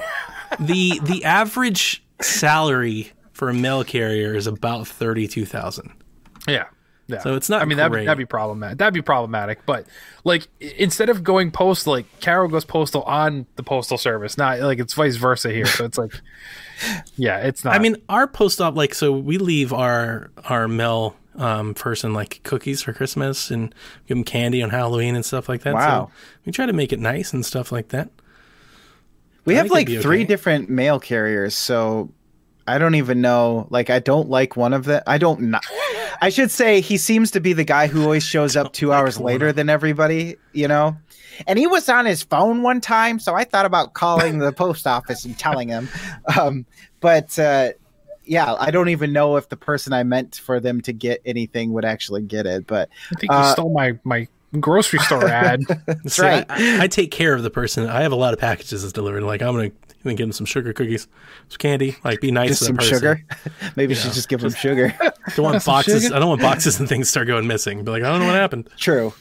Um, but I've much like Kevin, I felt like if I could just pop in some headphones and walk around, get some exercise in, nobody talks to me. The only bad thing would be waking up early to get the mail. Well, you realize though, done. like they have like packed. Like early. it's not like a leisurely job. They have a lot of houses. Oh, it's like yeah. a Like- packed schedule from start to finish. Yeah, and you're it's not the done till you're done. same thing every day. Like you just keep going to the same route over and over again. I feel like that's like 80% of most jobs. Well, about 95% of most jobs that I could do, but also 80% of Better. every job ever. but yes, yes, I mean, yeah, but It's no like creativity in it. if I had to, well, yeah, exactly. Again, any of the jobs that I could attain. Oh from- come on! You know how easy it is to get back into the job market when you've gone to film school for a year, two, and haven't worked for like five years? Marketing. That's why my wife has not gone back to work. My wife won't go back to work because she can't. Like her job, whatever job she would get, would be so mundane and so pointless. It's like no, because she's been on the job market for so long, being a stay-at-home mom. It's like going back to work after that is almost like, what are you gonna do? Work at a gas station or something like that? She doesn't want to do that. Like screw that. Yeah. Um, I'm supposed to be CEO of a company right now. Yeah, yeah. Like, but like, imagine like you see those people that like that direct traffic and they dance. Like, what if you were the dancing mailman? Like, I can see you doing that, Lucas. You get your little headphones in. Like, I can see that Oh, person getting yeah. arrested. I can see Lucas doing that once again. It's Or not bit by it a is what it is. and then I end just up walking on down the street. YouTube or something. Heck yeah. Your do your male folks actually walk? Like you guys Yeah. keep talking walking. Um, My male folks don't walk. They drive to the end of the street and Street, then and they walk walk to- walk up down. and down the yeah, street. Yeah, so you guys yeah. live in like really, really condensed neighborhoods. Then Yeah. they, might, they got to be flat. Like nobody could. You couldn't walk my neighborhood. When I was a kid, he drove. They well, he or she they uh, drove everywhere because it's too far apart. Yeah, mine just never and and and and and Oh, see, well, that's road. no fun then. done. All right, all right. Next question, because we called him out. Bobby, the Nintendo Guru. If you could talk to any celebrity who has passed away, who would it be, and what would you say to them? Lucas. Uh, s- I would. I'd hit up Prince, the artist formerly known and still known as Prince, and I would ask him, "You want to party?" That's a good one. That's a good answer. He asked, "Well, is this what it feels like when doves cry?" Yeah, he'd be like, "What? So I can die again?" No. Oh, Fair. Did you Oh, actually play table tennis with Jimmy Fallon, or did you just make that up after you died? Did that really happen? No kidding. I need to know what's what's real and what he would still not tell me. That's true. He probably would barely even talk. He'd be like, "Wouldn't you like to know?" I feel like don't he'd know. whisper everything. Like he wouldn't actually talk. You'd be like, "So Prince, what's it like being your revolutionary?" Like, yeah. Uh, he just flashes like, his eyes at well, you. I'm sorry. What? I mean, you got to play uh, basketball.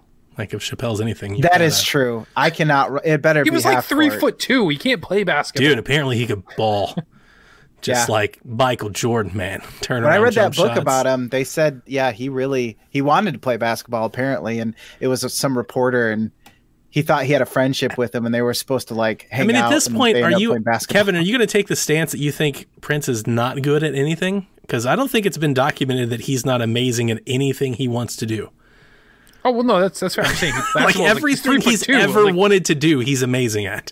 Unfortunately, apparently he was a giant a hole though, so he took he all of his like ability. and when then- you're rich and that, like, I mean, yeah, that kind of yeah. comes with it. a- Why would you not was- be? the typical bad childhood. His parents didn't love him, and now he can just be an a hole to everybody. and that's why he wore pants with no ass cheeks. Oh, is that why? I, I don't have an answer. I don't know, man. I don't know if I'd like to, like a celebrity. Like I, I don't know what I would ask them. Like why would I don't know what I would ask a, a what would live you- celebrity, let alone a dead celebrity. I don't know. Well, so what would you do with them if you could pick somebody? Then, like,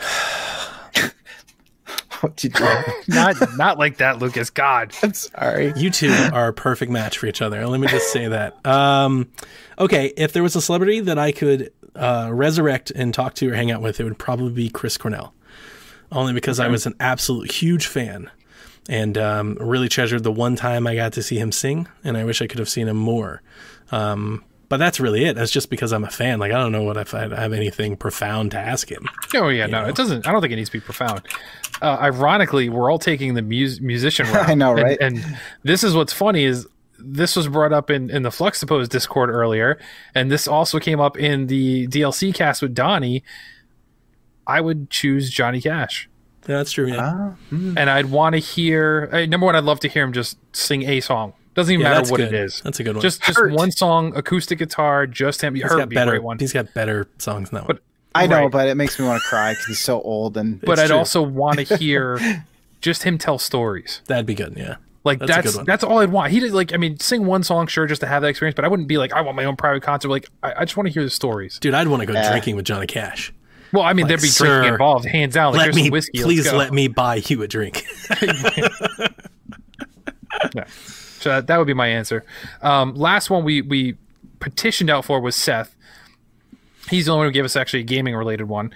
Um, what are some games that you've played years after they came out that you loved when you got around to playing them? Shadow of War is entering that territory for him. AC Syndicate was also another one he had previously. So games that you played way too late that you ended up loving. Um, I'll go first in this one, and, and uh, Horizon Zero Dawn so far for me is is an easy one. Like, I I knew I thought I would like this game, but I don't think I realized how much I would like this game. it's a great I think game. That's why I slept on, like, because I was I was so much like Breath of the Wild. You know, they came out like same time. So many comparisons. I mean, I hate that they're the destined open to world, always be compared. the bow and arrows, the color schemes are the same. Like, You even know- that, like even like that's there, but yeah, Not I I but they're not I, the same type of game. I I'll- I'll love that. Horizon Zero Dawn, so I'm not going to come off this way. Yeah. But my, my one detraction from Horizon Zero Dawn is that I, I, didn't, I never I never really got into the open world part of it. Like it has a it has a beautiful world. It's definitely like very Mm-hmm. great to look at, and it has these awesome monsters and combat scenarios. But besides that, there's not a whole lot out there. You know, like there's like a, a couple tombs you can go down, get like some chips for upgrades and things like that. Mm-hmm. Um, but there's not like sprawling villages and all these other things that like Yeah, yeah. really matter. You know, like Yeah. that's the thing that I've always, and this is not this is not really a what I'm trying to say is not meant to be a deterrent to Horizon Zero Dawn. It's just a difference. I'm just trying to point out a Mm-hmm. difference. Uh, We always compare these two games together because they came out together. Both are great at the same time, so they're going to be destined to be compared together. But Horizon Zero Dawn is like a linear open world game, Yeah. where Breath of the Wild is anything but linear. And like that Yes. fundamental difference alone, it's like these are very, very different games. We should stop Yeah. I mean, comparing them one- against each other. No, it's just the same time they came out, the the similar thematics slightly there. But like for instance, like I love the fact that Horizon Zero Dawn doesn't have puzzles. I don't need to do these shrines that are essentially just giant puzzles. Yeah. I, I, that's one of the least favorite things I had in Breath of the Wild. Which it knows what it such does. a huge component. It does Like, and action, so I get it. combat, and crafting, Right. And that's all you do. I, am not worried. I love not having to worry about stamina climbing up something. I'm not. I don't need to worry about like, am I going to fall off this mountain trying to get halfway up? yep. or change clothes to be warm. Like I, those are the things like I'm glad I don't have to worry about. But they're two very different games. They're just because they came out at the same time. They have a bow and arrow, same color schemes. You know, open world. You know, so on and so forth. That they're always destined to be tied together. But for me, that's my pick. Uh, Donnie, one of yours. Does it have to be like a good or a bad game? No, it's just you loved it when it Hmm. came out years later. I mean, I played Shadow War last year and I loved it. You know, I probably probably put in ten or fifteen hours, so I'm like kind of there with him. Deadly Premonition probably counts. I would say I loved that. Yeah, game. Like yeah, I loved yeah. that game. I just played That it. counts. That game way. See, I think a lot of those games would be like ones that like reviewed bad and scared me away. Like uh, I mentioned on Shack last night, I'm playing Resident Evil Six, and everything I've ever been told about is bad, and I'm quite enjoying it. Like I'm actually having some fun with Resident Evil Six. I think it's pretty good. Um, Dying Light was that way. I didn't get into Dying Light until Hmm. the collection came out, like the collector's edition. It had all the DLC. That's when I got in because I had a the friend that was like, "These games are amazing. You've got to you got to play this game." And so I think I got in Dying Light like a year later, and it's probably one of my favorite games of the generation. Um, Mafia Three, Titanfall Two. I had Titanfall 2 until it came out on EA Access. I never Yeah, played that's game. Because I Yeah. played Titanfall and I was like, hate this game. Um, but Titanfall 2 is so much better than Titanfall 1. Um, yeah. Um, but Mafia 3 I liked a lot too. And everybody trashed that game when it came out. And I I, I liked that game. It was fun. Yeah, okay. Lucas. That leaves me. Uh, Psychonauts would be the obvious choice. Since Yeah, right. talked about it, but uh, you know, speaking of games that I feel like nobody liked, I was so into Mad Max, and I got on that train when that game was like eight bucks or something. Sure. yeah. uh, or I should say, into that car. But I loved the mix of Batman esque combat with the car combat and the upgrading mechanics, like making your car better. Like it, it just all for some reason, me specifically, I won't say it's a great game. The story was terrible. What a letdown. But uh actually playing the game, I haven't had that much fun playing a game and not worrying about the story in a long time. Uh, and then also Evil Within. Oh, yeah. I came into that late and uh it's funny, I started playing it and I didn't I wasn't feeling it. And eventually I was like, all right, I'm gonna play this. It's it should be good based on its pedigree, right? So I'm playing it and and it, it starts clicking with me and you know, before I know it, I've beaten the game. So and Mhm. and had a good time doing it too. And it's weird because people talk about it, but I don't feel like I know anybody who is really into it. Yeah. And um, so I kind of feel like it's sort of a game that uh, is mine, you know, like Sure. it's for Yeah, me. I, I enjoy it, not like o- o- solely, but uh, one of those things that not everyone's talking about. And I can say, huh, Did you well, play have you sequel? tried this game? I want to. I came this close to buying it. It's like, all of us. We all played Evil Within. Like none of us played Yep. the second one. No, I did not play the Second. one. Yeah, I like none the of us one, did. better too. We all liked the first one. Like I liked the first one. I wouldn't go Yeah. crazy to defend it. Like I just liked No, it. no, It was no. good.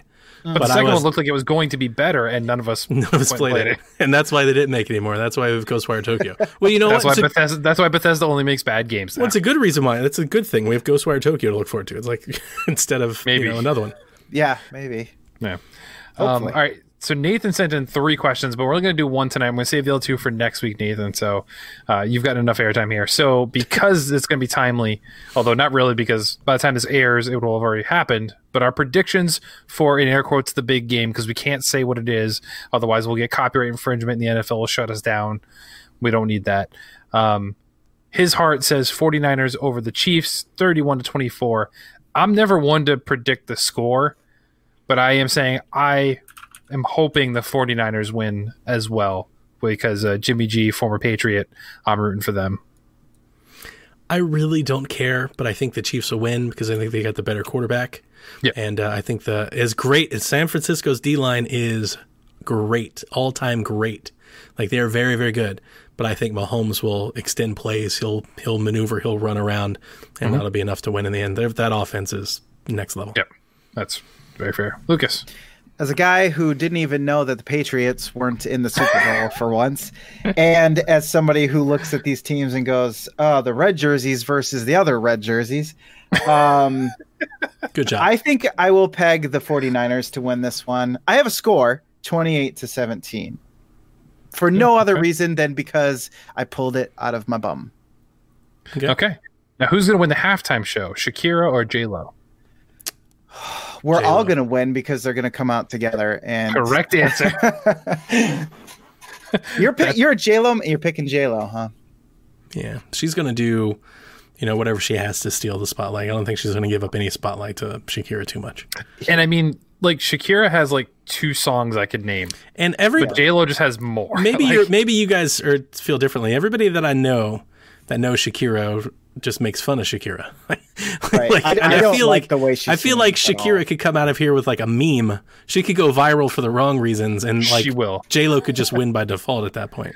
But That's true. um, they're supposed to do a Kobe tribute, so hopefully that'll go well. Yeah, yeah. Um, all right, so that wraps up this week's messages. Thank you everyone for sending them in. Uh, reminder: we'll just continue calling out whoever we feel like each week, and then of course you could always send yours in as Nathan did, and we will get to them as long as we can. So it's been a week, guys. We're running long, but we're going to do some quick hits here because it's our due diligence here at PSVG Primes. It's time to check out the news of the week. I'm Commander Shepard, and this is my favorite news outlet on the Citadel.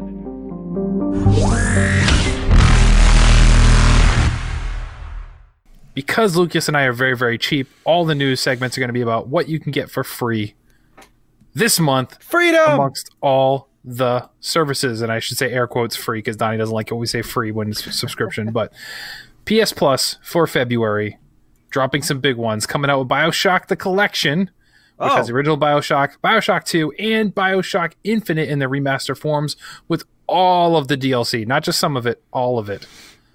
And The Sims 4 which is, you know, that's not for everybody, but that is an extremely big popular game. And then lastly, exclusive for PSVR, Firewall Zero Hour. So they're bringing out three games, one exclusively for VR, which we thought was going to happen a little bit earlier when they stopped with the Vita and stuff like that. I was kind of figured they'd do this every once in a while, and this is kind of the first time they're doing it. But those games are out there. Um, I'm a huge Bioshock fan, so I can't speak highly enough of that. So anybody who- doesn't have these, snag that up for sure. need to finish the second one. Yeah, you do. Big Sister or Is it uh, true that the DLC is better than the game? I've always heard that, but I never went through the second. I have never played the DLC. oh wow. So I, I and I have the remaster on PlayStation. I just haven't gotten around to it because after I got the Xbox, I pretty much only played Xbox I, I have up it until my Xbox, my new right? streak. I don't know. Do you? You should have it. I mean, I played Infinite on it. Can't buy Hey. it standalone, right? Mm, I don't know. I, definitely you- have it on PS4. I think so- you have it on Xbox. Okay, so I have it on both. Um, but very big games there. Good month for them. Um, Xbox though, uh, not so much. So games with gold for February 2020 Who cares are. about games with gold on Xbox anyway? it's true. Like, It's like true, but this is a- a but it's like those- non-point. like we, we, like we're all looking forward to their next rollout of of uh, Game Pass games, and they're going to which be we're gonna get which we're gonna get to that we're gonna get to that so games with gold uh, tt isle of man which is a uh, racing game uh, you have call of Cthulhu, fable heroes and star wars battlefront um, Dude, I hated nothing Fable here Heroes when it was interests me at, at all except for maybe call of Cthulhu. so i might have you redeem that one donnie but that would be the only one Okay, um, Fable Heroes is like Castle middle of February. Crashers, but with Fable skins, but the art's bad. Well, it's Yeah. not like bad. It's like cartoony, but it's not like Fable good. Well it's it's so that game has a 55 on metacritic Oh. with an average user score of 4.1 When that game So- came out, I was so angry. Yeah. Yeah. Um, so as you stated, what most people care about now more is Game Pass, and Xbox has only said that they're having a big month lined up for February. Big month. Have- as, doing that as a tease, which the only thing we know is, of course, Ori and Will the Wisp will be hitting on February 11th. Sure. So we know we're getting that one for Wait sure. minute, no, this is March. They got delayed it. It's March. Is it March now? Yeah, yeah, they delayed it. They I delayed it a long February time ago. Yeah. Oh, it's March 11th. Sorry. Yep. Yep. I was gonna say it's coming up my birthday. Because Yeah, here's the thing, because I've got I've got Ori, Animal Crossing, Mystery Dungeon, and something else, and they're all coming out in like eight days. That's right. Oh no, I Doom. Google- Doom. Up. Doom. So I- yep. Yeah, and like so I'm gonna have to figure out how to play Doom and Ori and Animal Crossing and Mystery Dungeon. Well, at least Animal Crossing, it's like you'll never beat that game, so True. that that you could just pick up and play little pieces. Be everything else that's going to be a bit tougher. Um, so yeah, so actually, so yeah, we have no idea what's coming in February. Then, with that being said, boo. Epic Game Store, they give out games weekly. So for anybody listening now, you can actually get three games, and they're all board games. Uh, so as of February sixth, you'll be able to get uh, Car- Carson. I don't Carcassonne. Sure, Carcassonne. thank you. Yeah, it's a board game. Um, Ticket to Ride and Pandemic, all three are board games actually Yeah. that you'll be able to get on there. Which I think uh, Lucas, you and I will have to have a date with uh, with Josh and Kyle and do some. Uh, These are actually free. Games. No subscription Yes. required. You just go Nope. log in and get free they're, they're legit free. I've They're gotten 12 free games from the Epic Game Store since December. Yeah, every week they're doing it. They said that they're going to continue doing it at least through all of 2020 as well. Crush it. All 2019. Yeah, February isn't board game month, but it certainly seems like they should have held this uh, onto this for a board game month. that is very true. That is weird. But yeah, so you'll be able to get three of those games here. I'm interested in seeing how Ticket to Ride translates. Pandemic, I've never played, but I've always wanted to. The so Switch good thing. versions, which I have no idea if it means anything to these, but the Switch versions of those games were Yeah. not received No, I- well. I no, and I think any of these types of games, board games, I think would only translate. And even then, it may not be great, but I think they would translate okay-ish to PC over. I the other I way. see that they probably just want people to actually be playing these games Yeah. because if you go on online and try to play a game, there's like nobody there. Yep. Yep. Uh, and then lastly, uh, Twitch Prime. So if you have Amazon Prime, you get free games on Twitch Prime. Remember, Lucas? We talked about this. Huh? How does You have that Amazon work? Prime. no so you get free Stadia coverage? What do you mean, lastly? Stadia doesn't give away games. They do. They they haven't. Stadia Pro for February. you get Nobody Kevin, nobody listens. you get Metro nobody- Exodus, Nobody wants that. and you get Gylt. You're right. Nobody wants it. you have Metro need to play Exodus that. on everything, including Like I can't. I'm trying to give it back. I'm like, can they please take my name off the list? Like, please take the game back. So those are out there for people that have that. But more importantly, more people have Amazon Prime. So you can get Narcos, Rise of the Cartels, American Fugitive, Desert Child, Uh, Steredenn and White Knight will all be available uh, for the month of February if you have Amazon Prime. Aren't, aren't the Twitch folks doing like a Devolver Digital thing? That was before I thought. This is all February. Ooh, Well, I say to this, who's heard of any of these? White Knight, I Narcos. think I've heard of. I've heard of Narcos. White Knight I've looks heard of cool from the Narcos. screenshots. not heard great things about Narcos. Hang on a second. Well, the TV show, not the game. Oh yeah, you're right. So it was for this past month, so you just missed it. Yep. Did you Which get I, Ape out? I, I grabbed them all. Yeah, I grabbed them all. I grab them all Good, every good, time. good, good. Um, and then of course, if you play games like Apex Legends, Destiny, uh, League of Legends, uh, PUBG, they always give away free stuff every month there as well, so you can redeem those if you have Amazon Prime. So just make sure you check out your Twitch Prime page, link it up with your Amazon Prime. They're always giving away stuff every month, different things. So that wraps up the free games for you this month. And I think that's going to wrap up the show for tonight. Put a bow on it. Put a put a ring on it. Not I a like it. don't Put a bow on like, what exactly? Don't show. put a, a What's hunting it? bow, or else we're gonna get compared to bow and arrow. game. Yeah, Arrow, Arrow's done. That that ended. CW canned it. Wanna Stephen be Mill's Robin? going What to about- wrestle now or something. cloak and dagger. That that ended a while ago. They canceled that before too. Hmm. I mean, that was on Freeform, wasn't it? Nobody nobody even knows what their channel is. um. So, Donnie, since you were the guest, where can people find you elsewhere besides guesting on this show and hijacking it and talking VR and stuff? You can find me weekly on our Twitch channel, twitch.tv slash PSVG, hosting the Nintendo Shack on Thursday nights now um, with my co host Jason Lacey. Apparently, I don't see how long this lasts. As we start week, as we start welcoming new guests and things like that as they come through, I'm I'm really really excited. He is all about it. It's like newfound enthusiasm, and uh, uh, we just did our first shack um, with Jason back last night, and it was a lot, a lot of fun. And I can't, I'm really, really happy he stepped back in. So And I trolled the entire episode. that's true. I had a puking four year old next to me, and I had nothing to do but turn off all the lights and watch it on my phone, and I trolled the entire show. As is your right. It's true. It's true. So, Lucas, where can people find you if they just can't get enough through this show? Where I else can they mean, catch you? I also podcast with Jason Lacey on a Fluxtaposed podcast where we I don't even know what we do. What we freeform jazz, that's what we do, but in the form of a podcast. Uh, other than that, I'm hanging around PSVG Discord, uh, causing trouble. You should have Making- a jazz flute. A jazz flute. Yeah, Hmm. What's the difference between a jazz flute and a regular flute? jazz. one plays only jazz. jazz. it's incapable of playing any other type of music. Duh. It's true. Lucas. Duh. Obviously. Everything I comes mean- out jazzy. I don't I don't uh, profess to be a flute master as you do. You're not a flautist. a flautist. No, sir. Uh, I make every Discord channel random. Basically, that's my my role in life. That and being Ant Man of PSVG. So there you go. Forgot about that. That's a Yeah. good point. That's a good point. Um, so yes, I encourage you to check out everything we do here in the PSVG Podcast Network. Head over to psvg.blog to get links to all the things, our discords, all of the shows, uh, even Stadia if you want to listen to that. Um, to find out more For about however long it lasts, and I actually mean that one. Who knows That's how true. long that's going to last?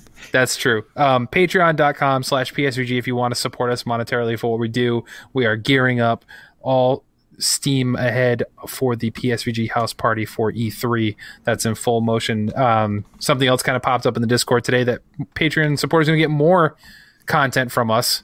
Um, kind of out of the blue. Apparently, we're going to do something with the Fast and Furious series, which ought to be kind of fun or ridiculous. You know, just more of what we do here. Uh, but I encourage you all to check it out and thank you for listening to the Waffle House of podcasts, PSVG Prime. But most importantly, as always, we ask that you never stop gaming. Now we need some jazz flute right here.